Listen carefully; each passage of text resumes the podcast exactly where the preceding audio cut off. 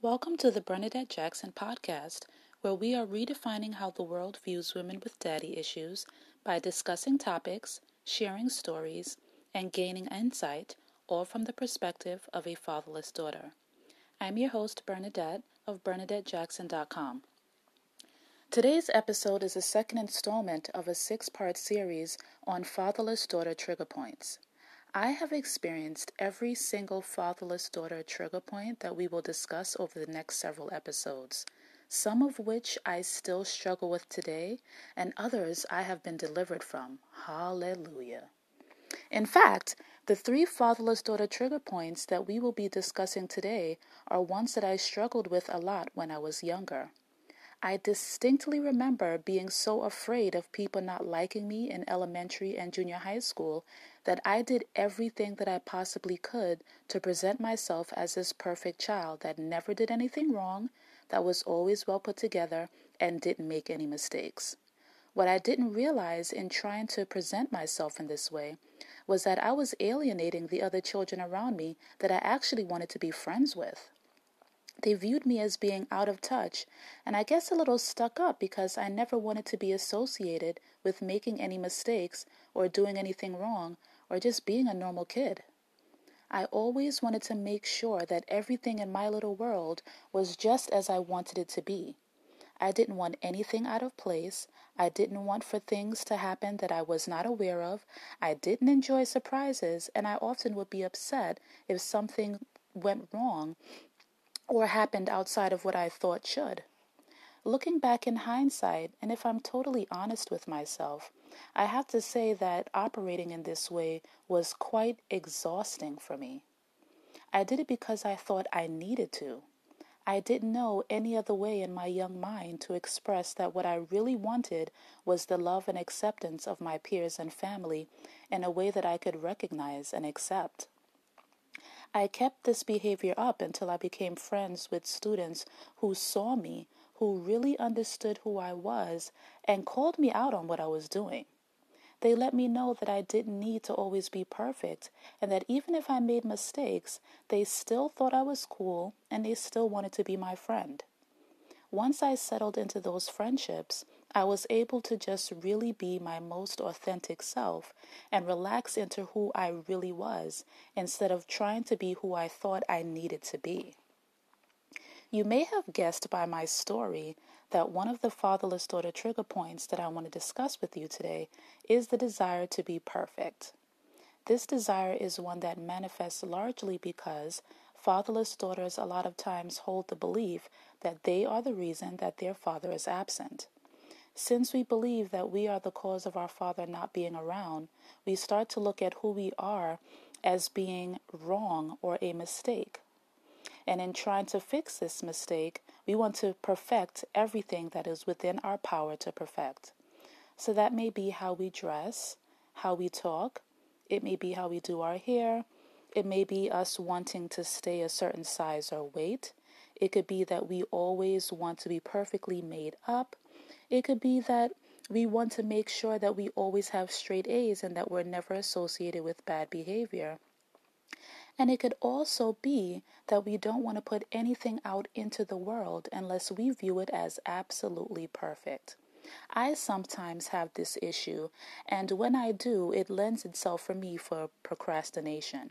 I will put something off until it has been months that I haven't done something just because I want it to be perfect and I still don't view it that way. And you know what? That could be an episode for another day because I can just go on and on about that topic. But really, what I'm saying here is that being a perfectionist is very comforting for fatherless daughters because it gives us something to focus on outside of thinking that we were the cause of our father not being there. The fact of the matter is, a fatherless daughter has nothing to do with the reason why her father decided not to be in her life. However, until she actually decides to accept this as truth, perfectionism is one of her coping strategies. The second fatherless daughter trigger point, or FDTP, that my story highlighted was the desire to control everything.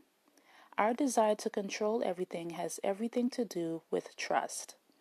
The fact of the matter is is that fatherless daughters have a very hard time trusting people to love them and to take care of them.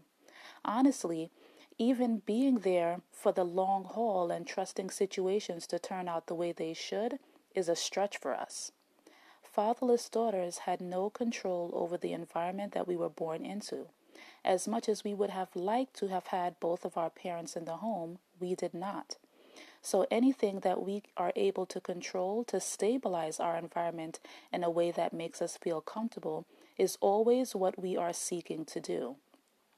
Sometimes this happens in a way that is really overbearing and a little obnoxious. However, it is never done maliciously.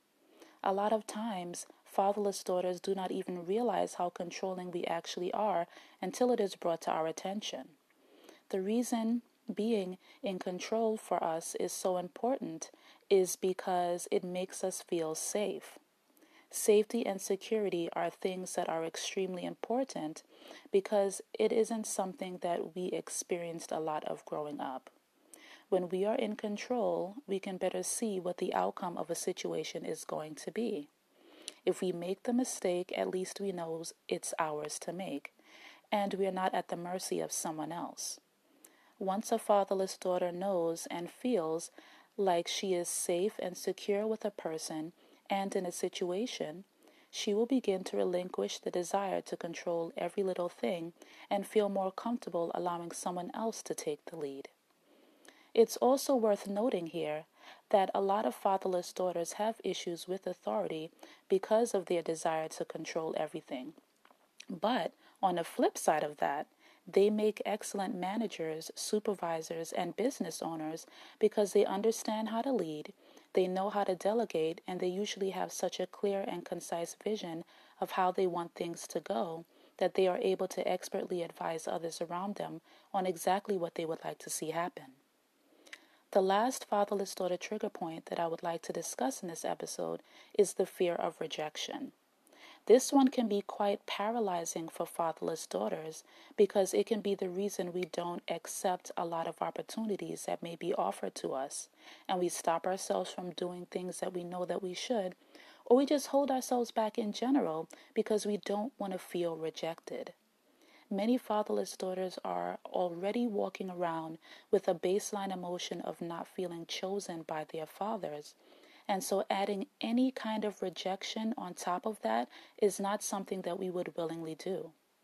Many of us need to know that we know that we know that something is going to work out in our favor that someone actually likes us and wants to get to know us, that a particular opportunity is going to help us to flourish in some way before we even step foot in the direction of whatever that thing or person is.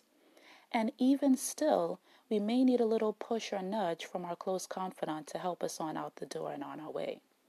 Now, this is not unique to just fatherless daughters because we know that everyone at some point has felt the fear of rejection. However, the reason it is a fatherless daughter trigger point is because the fear is the result of our feelings of not being enough due to our father loss. If any of this makes sense to you, or if you can relate to any part of it, let me know. I love to hear your thoughts and engage with you on any of the topics that we discuss.